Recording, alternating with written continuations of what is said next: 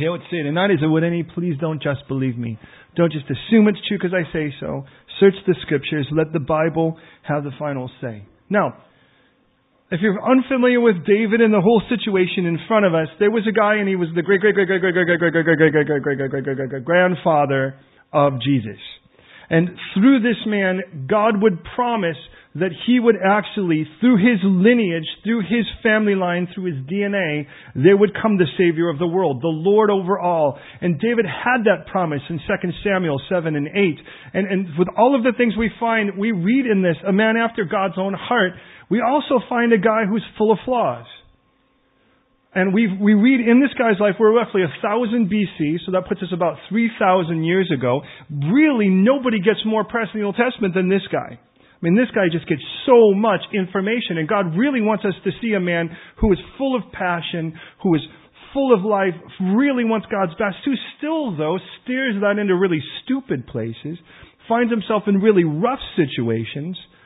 But David, at the end of his life, will not call himself the dragon slayer, or if you will, the giant slayer. He won't call himself the greatest king that ever lived. He will call himself the sweet psalmist. And for me, that means a lot. Because more than all of the other things that David saw and he accomplished in his life, David always saw himself as a songwriter. As a guy, if you will, I mean, today we might say a guy with his guitar sitting there and just telling God how much he loves him. From the days that he was just a shepherd to the days that he would be king, he was a psalmist. Now, because of that, it's easy, of course, and I try to be careful, but it's easy for me to sort of, you know, project. I look at David and I'd say, what would that look like for me? When I look at this situation where we're looking at the life of David in 2 Samuel, we're really looking at, if you will, the narrative of his life, the story, his biography. We get in the Psalms, if you will, we kind of get the what and the how here, but we get the why in the Psalms. And I look and there are some differences. And as a songwriter, I look at these things and just pardon me for divulging for a second as I kind of developing this as we get into our lengthy text. But what's clear is, is that they're actually sort of the same psalm, sort of the same song, with some revisions. So the argument is which one took place first. Because if I can see which one was the original and then what the changes were, I could see then how that moves. Well, so I have to compare the two, and as I look at the two of them for what it's worth, I noticed a couple of things, and it'd be kind of important to note that in Psalm 18, Verse 49, he says, You have made me. And yet in Psalm or 2 Samuel 22 in this text he says in the same verse, you have kept me. Now I compare those two for a, for a moment, and I see in one case, he looks and says, look at what I am now, look at what you've made me. And then I look in this verse and he says, look at how you've kept me that. And because of that, my natural impression is, this was, if you will, the revised version. Because if he looks back, and there are a couple of cases, what we'll see is in the Psalm 18, he kind of says it as you are, or I am at this moment, or I'm going to be. And then in, and here in 2 Samuel, if you will, the revised version, he kind of goes and goes, well, you know what, I have been now, and I look at that, and I, and it's like, I look at how I was that, but you've kept me through all of this. And I see in that the radical things, these little changes, and how that profoundly affects me. Now, as a songwriter, I look at that and I realize there are different reasons to change lyric. And of course, that's what we're looking at is some guy's lyrics. I mean, in one case, you change it because some boss at a network somewhere decides that the song really doesn't fit. The meter needs to change. You know, change these few words, make it rhyme better, or something like that. You know, make it a little more snappy.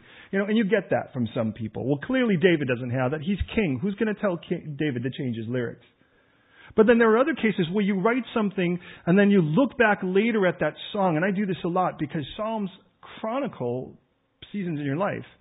I mean, we look at where we're at now, and we, I mean, this brand new one that we just started singing, this Almighty God, You Reign, that seems to be sort of the theme of where our hearts are at at the moment. And I love that. We can look back a year from now if the Lord did tarry, and we'd look at that and go, wow, look at where we were then. And I can see seasons where the songs were kind of like, God, help. This is a crazy time and I'm overwhelmed and I really need your love and I'm really kind of reaching out. And I see how those kind of songs, written fairly few and far between, are usually in seasons. It isn't, they kind of cluster. There's a cluster from here and then, and you kind of go, wow, remember what that season was like. You know, when you get songs where things are crazy and you have like, think about the things we've gone through over the last few years and songs like I Trust You have come out of that. I mean, I look back for for the rest of our lives, as long as the Lord tarries, we'll be able to look back and go, remember that season where it's like, man, I don't I don't really understand what's going on right now, but but I'm going to trust you anyways. Now, when I look at that and I compare, and then I think that this then is the latter version, not because some record exec, if you will, was trying to tell him to change things, but rather because David now looking back in his life and he kind of compares what he used to sing to now, he's like, you know, there's some things I really need to change. Some things I need to add. And what's interesting is that for the most part, there are less lyric in this one than there actually are in the original. Now, when you have a lot more lyric, things tend to speed up and be a little bit more intense. When things sort of slow down and get less lyrical, there's less words, it tends to be more anthemic, where you kind of repeat something over and over, if you will. And you, it tends to be a little bit more slow or meditative, or, you know, where now let's think about these lyrics. Because let's face it, it's kind of really hard if you, you know, if you've ever looked at, for instance, rap lyric on something, you know, and you realize, I mean, you look at some songs, you look at a praise song, there might be like 12 words in the whole song and they just keep repeating. And then you look at rap lyric and it's like 35 pages long and he's just getting through the first verse. It's really hard to hear that going over like this and going, oh yeah, yeah, yeah, I'm, I'm getting it. But when you get something where you're slowing down, let's just take this moment and let's sing this until it gets into our hearts and we hear ourselves singing this. Well, that's a different story altogether. And when I look at this now, this, if you will, this revised version, what I see is, I see David pulling out some lyric so that we have more time to really meditate on what's being said. Uh, so, anyways, with that said, uh, if you look and keep your finger, if you will, in Psalm 18, because there's a radical way that that starts that we do not see here in this text. We do have, by the way, the same context. It says in chapter 22, verse 1, and in Psalm 18, verse 1, that David spoke the words of this song on the day that the Lord had delivered him from the hand of all of his enemies and from the hand of Saul. Now, we don't have a context to every song, but you, you know, if you've ever seen someone live, they tend to do this sometimes. And, and I personally love this. I mean, if somebody, if I could listen to a whole project, to say album, but that doesn't work as well now. But if, if I listen to someone's whole project and I don't feel like I know them better, I really don't appreciate their music as much. Now, I could, I could actually tell you more about an individual who has no lyric but is emotional in what they write, puts themselves and pours themselves into it, than a person who does the whole thing by math. And I realize, I'm like, well, this person's probably sort of a steady, or this person probably there's some things going on in their life or whatever, uh, because it becomes therapeutic. Uh, but when I look at something with lyric, and I get this, well, we have a context. And imagine, if you will, David were here to tell us about this psalm before he begins to sing it. They would say, well, let me just kind of tell you, this was what was going on in my life when this song was written. And I, those are those moments I am silent and quick to listen because I really want to know what was it that drove you to write this song. And some songs that reach me the most, to be honest, it was the context more than the song that really reached me. I'm like, wow, out of that, there's this. And I hear songs about a person, for instance, who has lost his wife and he and he, he was so comfortable. He was a recording artist, and things were going really well for him. He was rather popular. He was comfortable financially. You know, he was he had a lot of popularity at the moment. The momentum was moving up for the guy, and then he loses his wife, and the whole thing tanks on him. And at that moment, he's so weak. He doesn't know what to do. He's just floored. And then he writes a song about because in that situation he was so weak, all he could do, all he could do was cry out to God. And if God were just do really good things for me and I'll like you, well then how in the world would this guy cry out to God at a moment like that? But rather, because he had a relationship with God, God met him there in such a profound and intense way that he would write a song about how great it was to be weak and how he would work and strive to, to stay that way, knowing that that's where God's power is really seen. Now, listen, there are times where you write songs and they're just for you. They're just for your purpose. And there are songs where God has given me in some of the craziest situations in my life. I almost, I don't know if you're aware of this, I almost lost all three of my girls within a series of about six months. I mean, one daughter run over, dead and not breathing, Praise God, He brought her back to life. Another one tossing up blood, and then my wife has, in essence, what's called a branch retinal arterial uh, uh What it means, in essence, she had a stroke in her eye. It could have gone up to her head, it would have killed her, but instead it went into her eye. She has this blind spot in one of her eyes. It's where I like to stand when I say, "How do I look?" Well, The reason I say is before all of that happened, there was this. I remember God just speaking to me, and that's the beauty of having a relationship with Him. And He's just like, Tony, I just want you to know I'm going to carry you through some serious situations, and I need you to trust me. Is that okay with you? Now, look, at when God says, "Is it okay?" and He's going to do it anyways, it's probably wise to just say it is okay. And I just remember saying, God, look, at if this is what you're going to do, I'm going to trust you. And I wrote a song called "You Can Carry Me," and no one has heard it but the Lord. It isn't like sang it for anyone, my wife or children or anyone, because it's one of those songs I had to go back to when those moments would hit, and they hit one at a time. Where I'd be like, Lord, you promised me you would carry me in this, and I'm going to trust you. Interesting. I should have sung that song more in the last couple of years. Well, with that in mind, there are other songs where God obviously says, "This is a song like the song we were saying tonight."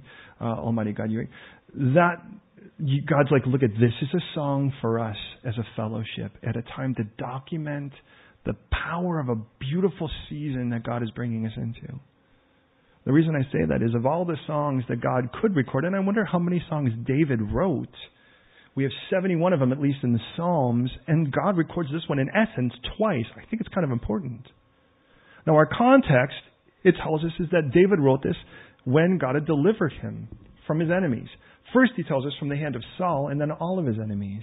Now, the reason I say that, and forgive me for the development, but then the rest of it moves rather quickly, except in our comparisons, is that twice in David's life he spent running for it. He basically played Jason Bourne twice, if you think about it. David was called to be the replacement king for a guy who had really blown it.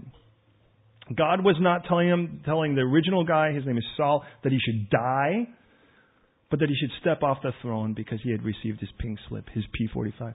And, uh, and with that, he didn't want to. He had no interest in stepping off the throne. So when God raises up the guy's replacement, he just wants to kill him. Now, David, in essence, is roughly 15 years old when God calls him to be the replacement king. And he had already told the other guy, I found a man better than you because he's after my own heart. And I love the fact that what God told us was what made him a better man was not his talents or his gifts or his cunning or his charm, but what he was after. It's like, Saul, there's a lot of things you're after, but this guy's just after my heart. And let me ask you, if somebody was after your heart, what would they do? How would that change? For me personally, I would think that the things that are important to you would become important to me. And the things that are horrible to you would not be loved by me anymore. And God looks at me and goes, There's a man after my heart. So here's a 15 year old, if you will. I mean, he's still got pimples on his face. His voice is still cracking. But in all of that, he winds up stepping up. And for the next 15 years, he runs for his life because Saul wants to kill him. Now, in those 15 years, now think about it. At a 15 year old, if he then spends the next 15 years of his life running from Saul, that means half of his life was spent running. In other words, if you think about it, David's life was kind of simple and pastoral, literally, because he was a shepherd, until God called him. And once God called him, everything flipped upside down. It is amazing how weird things get once you actually say yes to God. And at that point, David runs until Saul dies. And the old king, like in our own lives, giving our life to Jesus, there's an old us that needs to die and step off the throne. But unfortunately, we just kind of think, well, if we could just kind of coerce and maybe do a timeshare thing, but that old person has to die. So the person steps, well, ultimately Saul will die. But understand, in those 15 years, David had time after time clear opportunity to nail this guy. Now I remind you, this guy's trying to kill him. And all of the, if you will, all of the governments trying to kill him, and all of the armies trying to kill David, except for the, the band of raiders that are with this guy. That's the end of his teen years. That's his 20, that's all of his 20s. They're fairly developmental years. And at least twice God records where, where Saul was completely in a compromised position and David could have nailed him and he didn't. And ultimately, when Saul dies, and the enemies that would be with Saul, David could write a song like this and be like, it would, it would make a lot of sense. He's like, wow, I get where you're at, God. I get where how this sort of falls into place. But then David would do these, he would become king seven and a half years of just the southern tribes, and then, if you will, ultimately uh, 40 years in total. You know, so that puts us at 32 and a half years for the northern 10 as well. And, but in the middle of all of it, towards the end of it, David is roughly 60 years old. His son seeks to kill him. And David flees for himself, for his life again. And for a second time in his life, David is in the same situation he was before. The, only this time, well, even in the first case, David had been working in Saul's army, so he knew the guys who were trying to kill him. He may have raised them up. In the second case, they used to serve David, and now they're trying to kill him. And David has another opportunity to kill, if he will, and doesn't. Twice in his life, he could look back at something and go, you know, I really could have just gone shut on this, and I did not. Now, the reason I say that is that David will look back at his life, and once he revisits that horrible moment where he's fleeing, but this time from his own son, and then his own son dies, even though David says, please don't kill him. And then all of the enemies that were with him, I mind you, many of which were from the family of Saul. He could go and revisit that psalm again. Remember the last time I was playing Jason Bourne, fleeing for my life, just trying not to die. And when that ended, the song I wrote, and now here's, here he is at the end of his life now. He's in his late 60s. He'll die at 70. He's in his late 60s, maybe at this point 69, and, you know, just about to die, so that puts us there. And, or right at early 70. And he kind of goes and revisits the song again. And he goes, Wow, remember the last time that happened? I wrote this. And now here I am again at that same place where the dust is settling. And for the first moment and for a, quite a while, I'm not looking over my shoulder. I'm not afraid of someone killing me in my sleep. I'm not at that place where someone, and I don't know how many of you, anyone's ever really legitimately tried to kill you. I know a couple of you, it's the case. I know how unfun that is. No doubt. No, I'm not, we're not, we're not just talking about someone that's just like, I want to kill you, you know, or, you know, they're drunk and they're just, you didn't, you know, I don't know, you sat down and they thought the seat should be theirs. But I'm talking about somebody who really they know your name, they know your name, they know where you work or whatever. You know, that's a very different situation. But when that ends, there's this weird moment where you kind of wake up and you're like, wow, um, this day's going to be very, very different. And you don't even know how to live at the beginning of that. I mean, you don't know how to look at that and go, wow, I don't have to look over my shoulder. I can, my walk can be different. My, my, the way that I do things, I could visit different places that I couldn't before. It's a very weird thing. And the reason I say that is David now writes, if you will, takes, pulls this psalm out one more time and he starts to, to jot a few notes, pull out a few lyric, uh, shorten them up. But what the most important part is I start to look at this is the first verse that David wrote in Psalm 18, did you notice doesn't appear here in 2 Samuel 22? In Psalm 18, and again, flip there if you would, just for the moment if you would, David starts the psalm, and I, I mean, it's such a powerful thought. He starts it by saying, oh, I love you. And I look at that and I think, wait a minute to the chief musician, tells us it's corporate. Uh, Psalm of David, the servant of the Lord, who spoke the words uh, to the Lord, these words, sung in the day that the Lord had delivered him from the hand of his enemies and the hand of Saul, and he said, I will love you, O Lord, my strength. And then I look and I go, why doesn't that appear here in 2 Samuel when he revises it? Because in between the two was a massive failure, a moral failure. And all I can tell is, in opinion, I look and I see that David's going to really, the things that God is, David will certainly recount. And even add a couple, to be honest. But he's like, remember when I just told God I would love you with everything? And now he looks back and he's like, did I do that? Did I really do it the way that I said I would?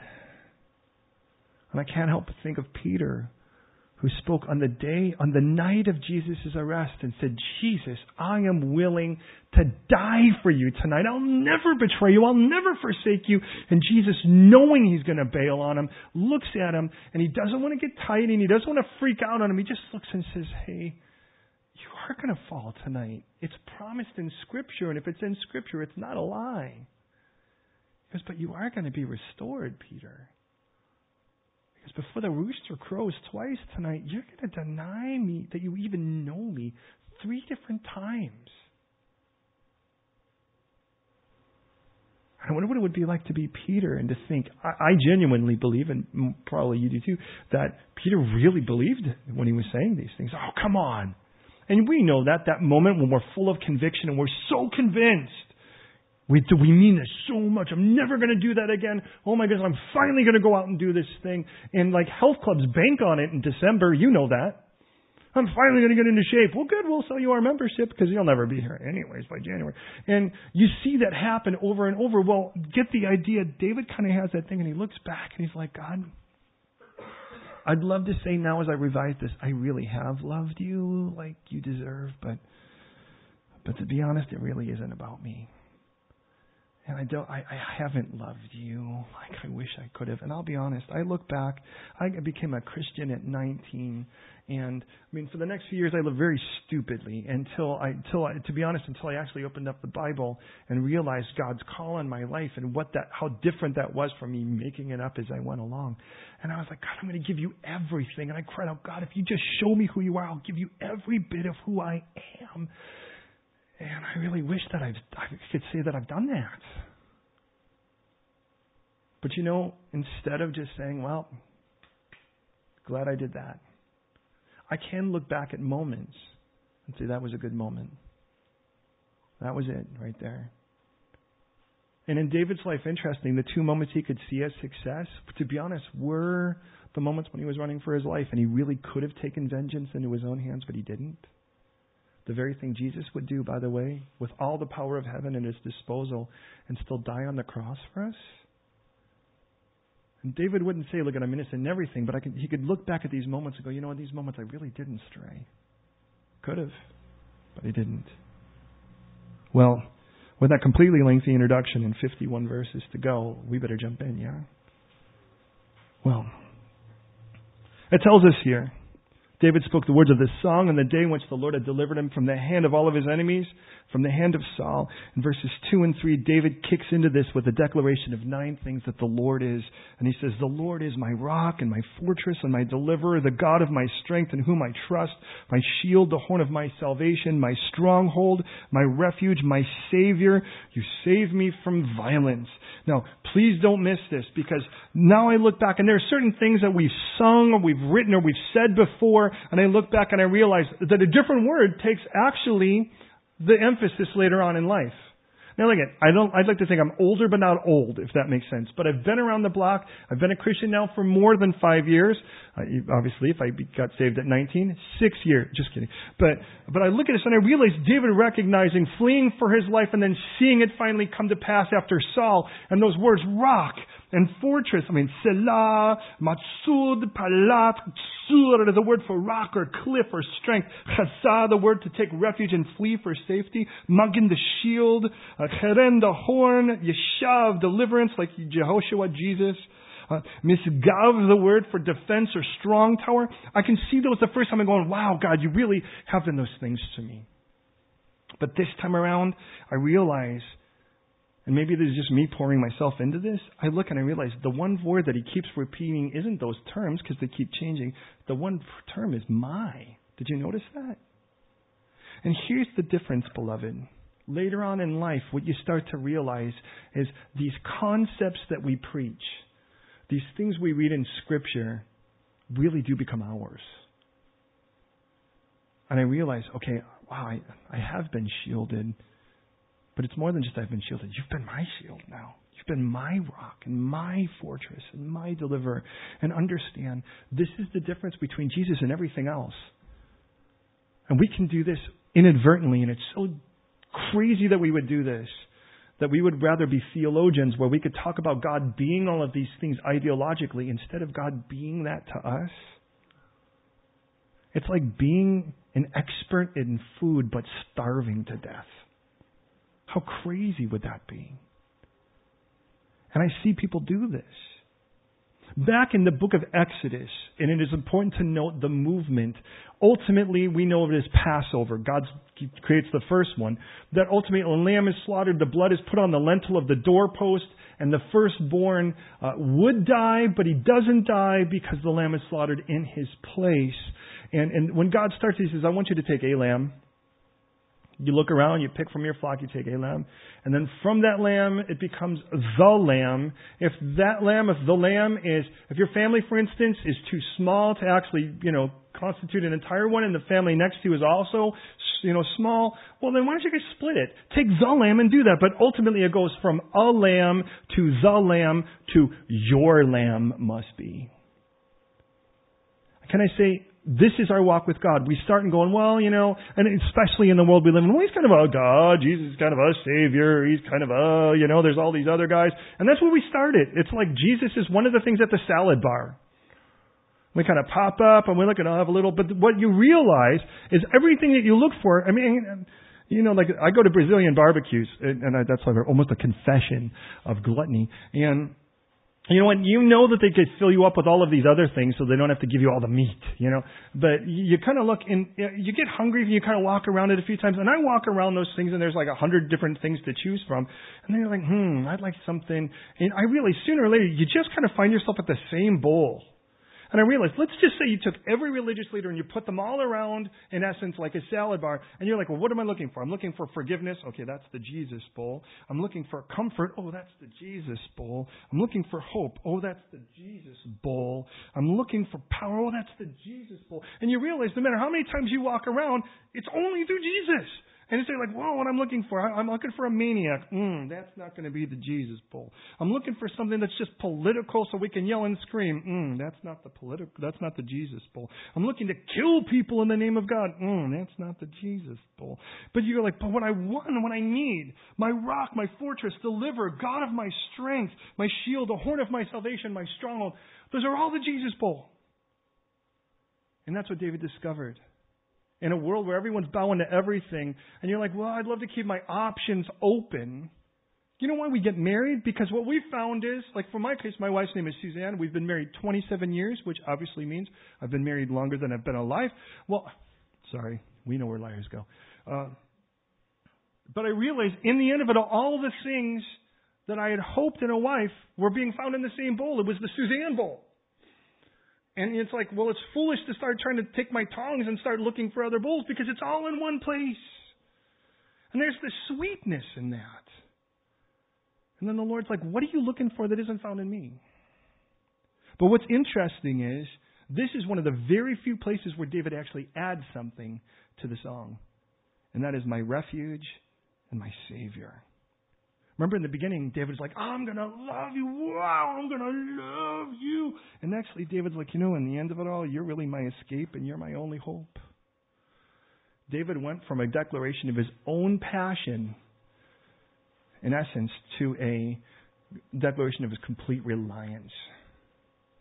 It's like, God, without you, I am so over. And notice they're all warfare terms rock, fortress, deliverer, shield, horn. That's the idea of horn of calling the army together. Stronghold, refuge. And because of that, he says, verse 4, I will call upon the Lord, who is worthy to be praised. So shall I be saved from my enemies. The first time in Psalm 18 could he have really imagined the depth of this statement. Because at that point, his enemy was Saul. At that point, his enemy was the army of Saul. At that point, the enemy were those who the, that served Saul. But after, I mean, in the midst of David fleeing, there would be David lying in the land of Nob, and he'd realize, well, I'm the enemy too. And then there would be David getting comfort, and in his comfort, he would get Bathsheba he would take this married girl, married to his bodyguard, for goodness sakes, and he'd impregnate her. And what point does David go, you know, and you know this, you know this. that all the enemies of the world that we'd love to blame. I mean, my brother, who's a pastor as well, and he's actually my pastor, he would he'd say, you know, I think the devil could go on holiday and we wouldn't even know it for days because I have enough problems inside me personally that it's not like I can blame him for everything. And David gets to this point where he's like, because God is rock and fortress and deliverer and shield and stronghold and refuge and savior, the God of my strength and the horn of my salvation, because God is that, and because God does, He saves me from all that violence. Therefore, I'm going to trust Him. You know, in trusting Him, I'm going to call. And because I'm going to call on Him, I'll be rescued. So then David then reviews God's track record in retrospect when he really needed to call upon the Lord. Verses 5 through 7, he says, The waves of death surrounded me. The floods of ungodliness made me afraid. The sorrows of Sheol, Sheol's death or hell surrounded me. The snares of death confronted me. In my distress, I called upon the Lord and I cried out to my God. Now, interesting, this is almost exactly word for word Psalm 18, except one word. And that is the word in verse 5. The mavit that we have here for waves was actually pangs or pains. And I realized that David, if you will, I mean, if we think about it, that was 20 years ago, 30 years ago. David, 30 years ago, you know, would look and go, you know, what a pain it was to run from Saul. What a pain it was. What a discomfort.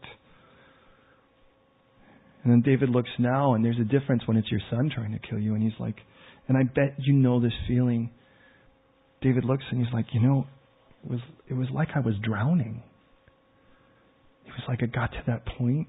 Now I don't know if if any of you ever actually spent time in the water where you weren't really sure you were going to make it to safety. I have on more than one occasion, and I'm stupid enough to go back out there. They call it surfing. But there is this place where you're like, I'm so tired. But I have to keep paddling. And because of that, I can't just hold my breath and float because I'm panting just to stay up and tread water. And what's worse is, according to this, it tells us, notice in verse 6, the snares of death confronted me. Snares a trap. In California, there are kelp beds. Now, I don't know if you know what kelp is. You make sushi out of it, something like it's kind of seaweed.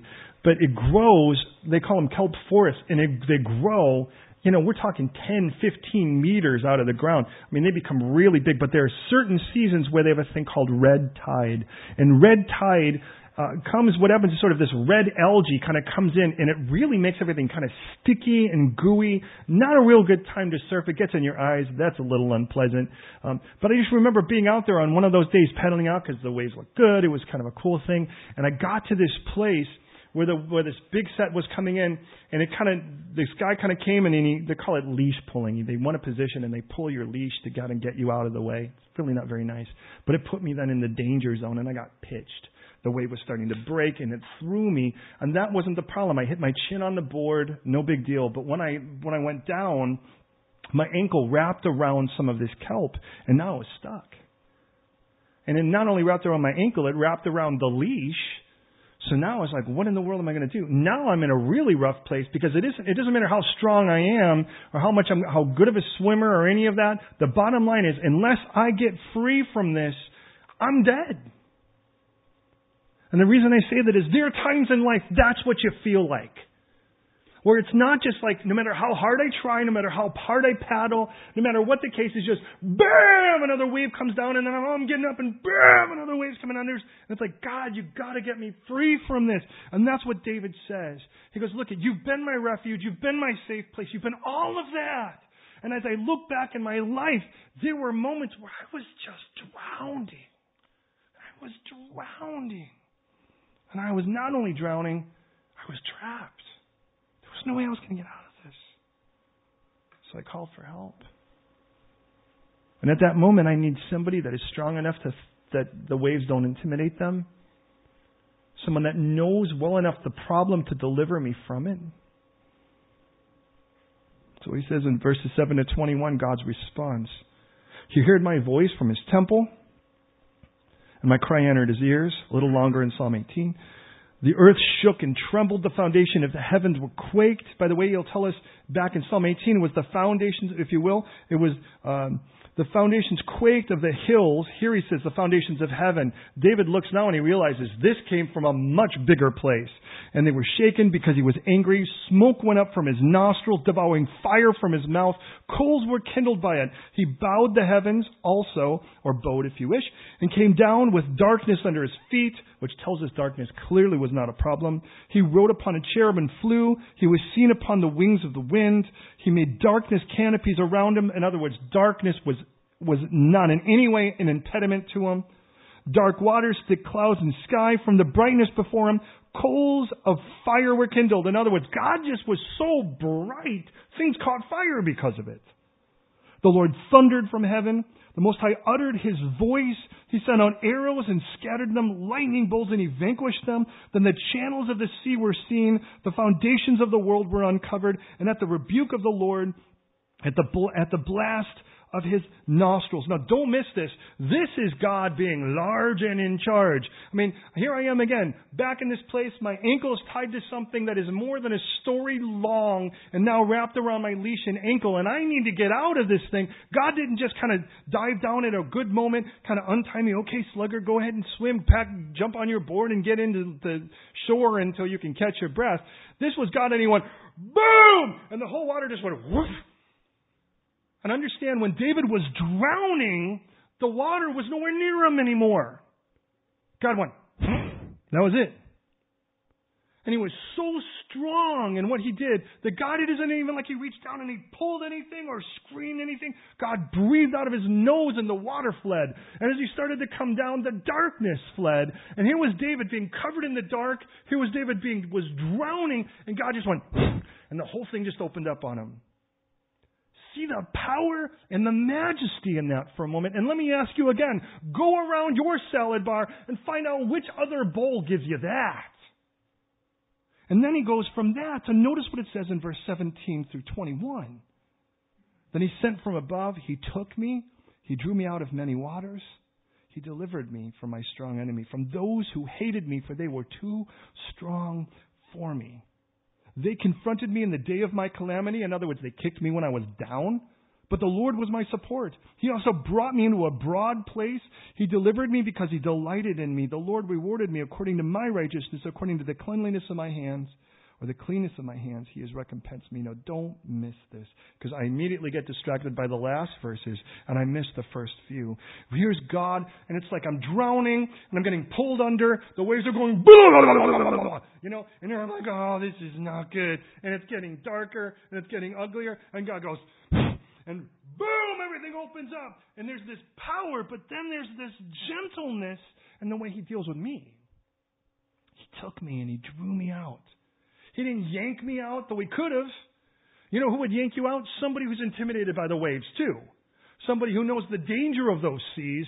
And, you know, when you've ever had to be in a situation like that, we've actually, as a lifeguard, I've had to actually be on the other side of that, rescuing somebody out. And I, and I know what it's like where you jump in, your heart's racing, and you do not want to be in there either. Clearly that guy was a good swimmer, and he's down, how, you know, it's like if you don't get in and get out quick, you're going to be another guy they need to rescue. But God is not like that. God isn't like, well, we better get in and, well, let's just yank you out. God's like, whew, and everything opens up and God's like, all right, now come here. And He draws me out. And He delivered me. And here's my enemy surrounding me and trying to drown me. And God's like, let's get you out of this. And He goes, you know why He did this? Because He delighted in me. In other words, God would look at me and his heart would race. And he would see me as something that he so loves and so treasures. Now, let me ask you find that on your salad bowl.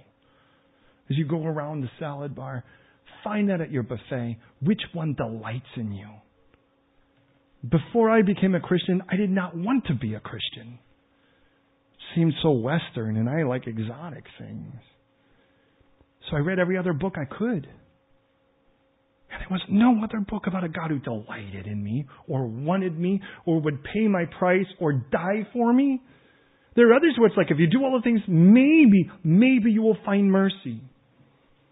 And this one says, When you hated me, I loved you. find that in another bowl. And he goes, You know, here's a God who didn't just pull me out and they go, Let's get back into this. He pulled me out and he set me in a broad place, this place where all of a sudden, all those things that were closing in and drowning, it's like the Lord just took me and he put me on shore and he took me so far that I can't even hear the water anymore. He's like, Son, you're safe. And he goes, Look it. He recompensed me according to my righteousness. My righteousness? But what about Bathsheba? What about the horrible things that ensued because of that? Well, understand what David is speaking about are the enemies that surrounded him on two different occasions Saul and his army, and his son and his army. And in both cases, David could have taken those matters into his hands and he could have tried to fight those waters. He could have tried to fight that drowning, but instead, he's like, you know what, God? I have to be rescued. I'm not going to try to tell you I'm strong and I need a little help. I need rescue here. And that's what he added at the, remember, at the beginning of this in his revision. And I realize often God's rescue is simply waiting for us to throw our hands up and ask. And I know this. As a lifeguard, I know what it's like when you see a guy and he's struggling. You don't jump in when he's struggling because he's looking for help at that moment. You jump in when he's willing to surrender himself to your rescue because otherwise he's a threat to you. He'll try to pull you down and use you as a flotation device. So, yeah, he'll make it. You die. Good idea. Or, why don't you just surrender to what I'm doing and we'll both get to shore? We'll both be living by the time this is done. That's done. That's win win. And there are times where it's like, God, I just need a little help. Just kind of come in. God's like, you know, at this point, you'll just try to use this to glorify your own strength. God's like, what I really want is for you to, to let me rescue you. And I will if you let me. But God is a gentleman, so he doesn't want to argue with you over it. And David reviews those times when he did it right. Hey, David hasn't done everything right. But he's like, in this situation where the enemy had surrounded me, I could have fought. I could have tried, and David was a warrior. But David recognized what Jacob had to learn when he became Israel as a name change. And that is the greatest victory with God will always be in your surrender.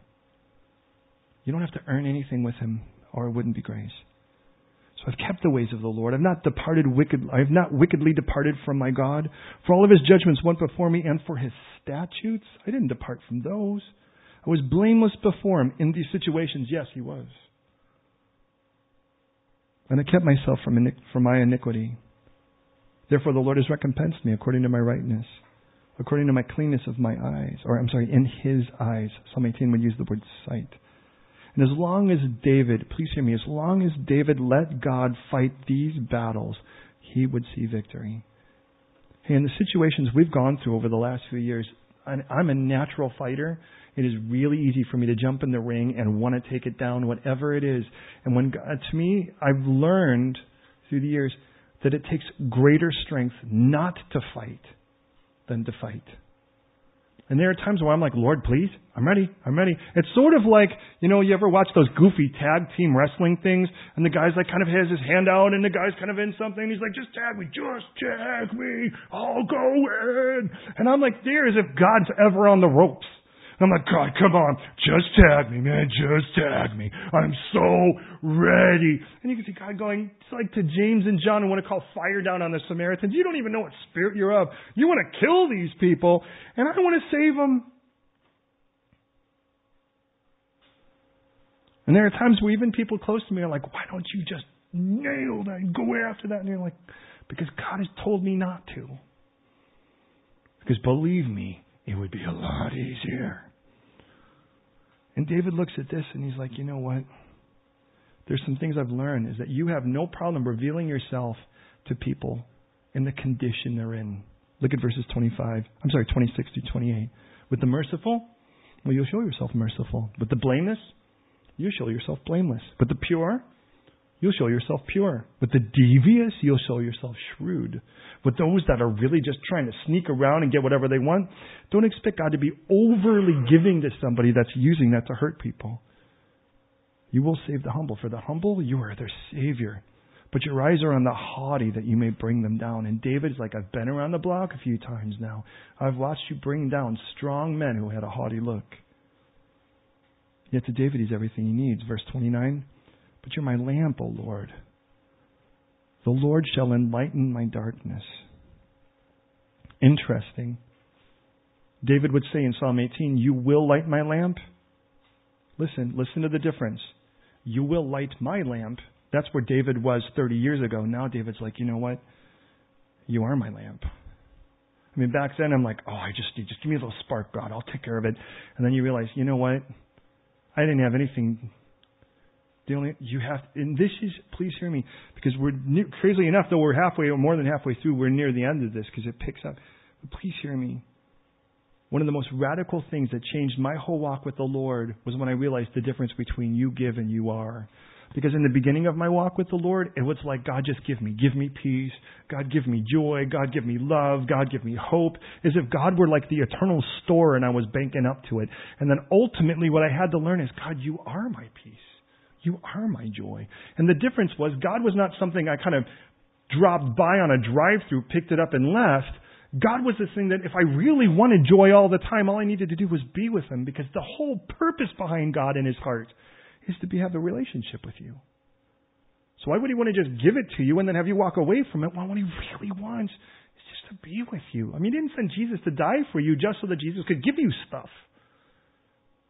It was to redeem you so you could have a relationship with Him. And because God is, David can. Verse 30. By you I can run against a troop. By my God I can leap over a wall. And you get the idea. David's like, you know what? There's no enemy I have to fear now. Because God's way and word are flawless. Well, I can trust that He's the shield and all I need.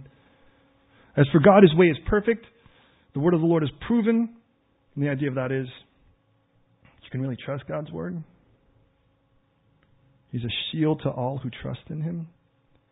For who is God except the Lord? So you run around your buffet, and what you find is the only one who's really God is the Lord. Who is a rock except our God? You want a rock? Someplace you can find comfort and security and stability and safety and hope? Run around that buffet as many times as you want. You're going to only find it in one bowl. And that's what David says. You know, I've run around that thing a lot. By this point, I mean, David's about to die and he looks and he's like, you know what? One thing I have concluded in the end is everything is in the same bowl and that bowl is you, God. Everything. So he says, God is my strength and power. God went from arming me, and that's the way it was in Psalm 18. Remember the idea is you light my lamp, and but now you are my lamp. Back in Psalm 18, it was like God, you arm me. In other words, you arm me with strength. To God, you are my strength. He makes my way perfect. He makes my feet like a deer sits them on high places. Now, if you ever get a chance to go to Israel, and we definitely want to do one of those trips soon, what you'll find is is that we go to these places like Engedi where there's rocks are super steep, and as a matter of fact, there are places where you're like, I can't believe there's no railing here. And I understand, I'm the guy that jumps off the bridge, maybe if there's a band attached to my ankles. And, and I mean, I've, I remember when people are like, "Who wants to go cliff diving?" I just ran off of it, hoping there was water at the bottom. I remember those days. So when I look and go, "Oh, that's you know, that's like 25 stories and there's like, there's nothing. And you look at that and you realize you're at the bottom of that and you look up and you're like, wow, we were way up there. And it's like one false step and that would have been it. And then you see these these cool ibex. They have these giant horns, and they're they're like these majestic stab things, and they're like clickety clickety clickety clickety click, click, click, click. and they just kind of pop down this thing. And I don't even. It's it's like they have suction cups on their hooves, and they're almost completely sideways. And I'm like, how does he do that? And the reason I say this, when you look, as matter of fact, Engedi means in essence the, the rock of the wild deer. And it's like, you look at that and you're like, what in the world? That defies science. And David says, that's what you did with me. It's like, I don't even know how I can walk on this. But you gave it to me anyways. I can tell you, in I mean, I don't, I don't even understand how we're still here in this country for a thousand plus reasons. And one of them is we do the math of what we get, and then and understand we don't charge you. Obviously, we don't ask anything of you. That all comes from America. And but we do that math, and we do the bills, and we're like, that doesn't work out in the math. And God goes, yeah, yeah, yeah, yeah. But it's somehow it always happens. And I realize, and it's like, forgive me for using such an example, but it's just one of those moments where it's like a cliff, and there we are walking on the side of it, and we're like, I don't know, I don't get how we do this. And he goes, so that my arms can, bow, can bend a bow of bronze. And the idea is, if you've ever had to actually put a string on a, a bow, you realize there's a specific way to do it now because they get, you know, we're in England, everything has a rule. But you know, certain you can't just sort of step on it and do. There's, but it's like you realize that the more weight and tension on it, of course, the the farther this thing goes. And he's like, but I can't even imagine. It's like here, here's one of metal. You're like, sure, no problem. I'm just gonna kind of bend this thing. And David's like, man, you are my strength. Not you give me strength at this point. I realize now, you know, as I'm about, to, as I get old enough, I look back and I'm like, you know what? You could bend anything you want. You bent the heavens to come down. You chased away darkness. A bow of bronze isn't a problem for me anymore. You've given me the shield of your salvation. Your gentleness has made me great. Hear that. You know what made, you know, in the end of it all, you know what's really lifted me up? Not your might and your power, so that don't mess with me. I'm a man of God, man. Don't mess with me. In the end, it's like, you know, your gentleness. You've enlarged my path under me so that my feet did not slip. So I've pursued my enemies, I've destroyed them. Neither did I turn back until they were destroyed, and have destroyed them and wounded them. Here's the crazy part David didn't fight, but he destroyed his enemies. Did you get that? Do you know how it happened? Because when God does it, he does it right the first time. And he said, All right, God, it's for you. I pursued my enemies, destroyed them. Neither did I turn back till they were destroyed. I've destroyed them and wounded them so they couldn't rise. They've fallen under my feet. Because you've armed me with strength for the battle. You've subdued under me those who rose against me. You did it, God, not me. You have also given me the necks of my enemies so that I destroyed those who hate me. They looked, but there was none to save, even the Lord, but he didn't answer them. It's like one thing to just say, God, now get me out of this, and it's another thing to call on him for who he is. And I beat them as fine as dust of the earth. I trod them like the dirt in the streets and spread them out. You've also delivered me from the strivings of people. And let's face it, would you rather have someone that's a total stranger just being wonky on you? Or would you rather have somebody you love just getting really funky on you? David's like, you know, you delivered me from both. You've kept me as the head. Notice here's that kept versus made me the head of the nations. A people that I have not known shall serve me. Foreigners shall submit to me, and as soon as they hear, they obey me. The, the foreigners fade away. They become frightened from their hideouts. Oh, and this leads David to praise. He ends it by going, you know, I can't review this without falling on my knees and going, God, you are awesome. In whatever way that works for you. For David, he says it this way God, you live. Not you lived or you did really cool things, but you live now. Blessed be the rock. Blessed, let God be exalted, the rock of my salvation. It is God who avenges me, which means that God is the ultimate avenger. It's right here. And for that, we should marvel. All right. And subdues the people under me. He delivers me from my enemies. You will also lift me up above those who rise against me. You have delivered me from the violent man, and therefore. Now, you notice David looks to the future. He Because I look back and you've delivered me. I look back, you haven't just given me strength, you've been my strength. You haven't just lit my lamp, you've been my light. You haven't just, you know, given me a rock to throw. At this point, he's like, you know, you've been the rock I hide in. You've been the one thing that's kept me safe, and therefore, you know what I'm going to do? I am going to praise my brains out. Because therefore, I'm going to give thanks to you, O Lord, even among people who don't even know who in the world you are the Gentiles. And all the Gentiles are are people who aren't Jewish. And sing praises to your name. By the way, I want you to recognize this verse does not exist in Psalm 18. This is what David adds. David says, I just want you to know because you've been this and you've been this over and over and over again, oh, I just can't help it. I just want to praise you. I just want to praise you, you know, among even people. I'm not going to be quiet among people like, shh, don't talk about Jesus around here. If you wear a cross and it's not blasphemous, then you better put it away. And it's like, you know what? I can't help it at this point. Man, if you knew all the things God has done in my life, and I know in the future He'll still do it, He'll still do it. So why in the world should I be afraid of who I praise God in front of? So I'm going to praise him even in front of the Gentiles. I'll sing praises to his name because he's the tower of salvation to his king. And he shows mercy to his anointed, to David, and not just to me, but to my kids. I'm going to tell you, if God had gave me the choice today and said, look, it, I will kill you slowly today, but your children will serve me for the rest of their life, I'd say, when do we start? All I want is my kids to follow. I want them to know this God. The God that doesn't just make us talk about politics. The God that doesn't just like, well, we have standards and these are our standards. You know, we're going to carry a sign because we disagree with somebody. But this is a God who so delivered me when I have no way out of this. When I was so helpless, when I was so guilty, when I was so foolish, when I was so my own worst enemy. And God went boom and he opened it all up and he's like, come here. You're mine now. How do I not praise God for that? And I look around and I see people curse him. Isn't it amazing when you hear Jesus' name out in public, you assume it's more blasphemous? Isn't it true? Where are the Christians saying his name? You know what that means? That means the rest of the world is trying to run around that bowl and throw things in it to make it less appealing. Because if they were really honest, they would know everything we need is found in that same place. And that's what David's discovered. As we go to prayer,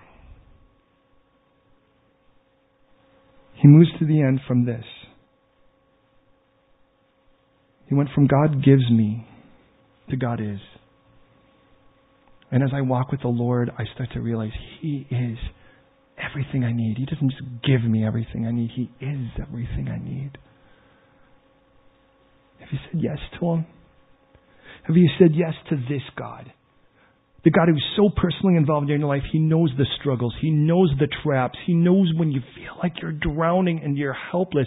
And you're just trying to ask God to sort of pitch in a floaty. And God instead is going, I want to rescue you, but you got to humble yourself and let me. And you're like, well, man, I can't do that. Yeah, you can. The one thing every one of us can do is surrender. Not all of us are strong enough to fight anything. But the one thing we all can do is throw our hands up and come out with our hands up and say, God, I surrender. If you haven't done that, I want you to know Jesus died on the cross because you were drowning in your guilt, filth, and shame like me. But he paid the price on the cross. He volunteered and paid the price on the cross so that it all could be paid just like Scripture promised. And he was buried just like Scripture promised. On the third day, he rose again so that we could say, My God lives. And if he lives, then I'm not talking to a guy who died for me 2,000 years ago that had best intentions. I'm talking to a living Lord who wants a relationship with me with every breath I breathe. And he wants one with you too. And he's just asking for permission. If you have said yes, May tonight, when you put your head on your pillow, God review the deliverances He has wrought in your life. Things that you may have sung or read or thought before in your life that now have a deeper meaning because of what you've walked through. That you tomorrow would wake up and praise Him among the Gentiles. That your mouth would be so full of praise for the name of Jesus. Not just the concept of Jesus or the church of Jesus, but His name so that people start to ask, what is it you are talking about? Or more likely, who is it you're talking about? And what in the world do you mean by that? And you're like, well, we could walk around this buffet as many times as you want, but I want you to know whatever you're looking for, I'm sure you could find it in this one spot. Would you pray with me? God, I want to thank you so much for this beautiful, beautiful psalm. And I thank you, Lord, for the depth of David's heart in it, but even more so for the radical experiences David has had where somewhere in the beginning he leaned on his own strength and asked for your help, and then would find that his own strength would fail him again and again to the point where he would fail miserably. But somewhere in all of that, he has to go and pivot from God help me to God, you are. Without you, God, there's no strength. Without you, there's no light. Without you, there's no life. Without you, there's no hope. Without you, there's no any of those things we need. So God, tonight, please, for those who have called upon your name, fill our mouths with praise for the realization of the radical things you've brought us through. Not just to go back and go, wow, what a horrible time that was. But to watch the fact that we're not there. Why do we want to keep revisiting that moment for the pain of it when you've delivered us out of it? But rather to rejoice in the fact that you've delivered us as our rescuer, the rock of our salvation, our refuge, our rock, our fortress, our shield. And I pray that when we set our heads on our pillows tonight, that you would remind us the great things you delivered us from, not in condemnation, but rather as ammunition for celebration, that tomorrow our lips would praise you among people we've never praised your name before in front of. And that you would bring harvest. And I pray right now in this room, if there be, or within the sound of this voice, if there be anyone who has not accepted the gift of Jesus, tonight that they would pray this prayer. And if that's you tonight and you know there's a choice to be made, I'm going to pray a prayer. Listen. And if you agree at the end, give me an amen. And what you're saying is, I agree. That's my prayer now. I claim that for myself. And here's the prayer. God, without you, I'm guilty. God, without you, I'm dead in relationship with you. But you so loved me that you sent Jesus to die on the cross to pay for all of my filth, all of my guilt, all of my shame. And because of that, I would be a fool to try to pay for what you've already paid for. And when he died for my sins on that cross, just as your scripture promised, my bill was paid. And just like scripture promised, he was not only buried, but on the third day he rose again so that I could say, The Lord lives. Blessed be my rock. May the God of my salvation be exalted. And in that now I pray that you would receive my offering of myself. I don't ask you to come and help me. I ask for you to rescue me. I ask for you to be my life, to be my hope, to be my light. And in that now, be my strength. I hand myself to you. Give me the relationship with you that you created me to have in the first place. I hand you me in Jesus' name. And if you agree with that, I ask you to say, Amen. God, you've heard us tonight. Cement that in our hearts and set us alive and on fire for you, God, in the best of ways. As we commit this week, ourselves, our lives to you, Lord, may the words we sing, may the meditations in our heart that contemplate you and your goodness, may they have deeper and deeper meaning with each day. And God, I pray May we finally conclude in our hearts that what we really need, no matter how many times we want to walk around the buffet, the only place, the only bowl we need to reach in is you. So, we're yours. Jesus, in your name. Amen.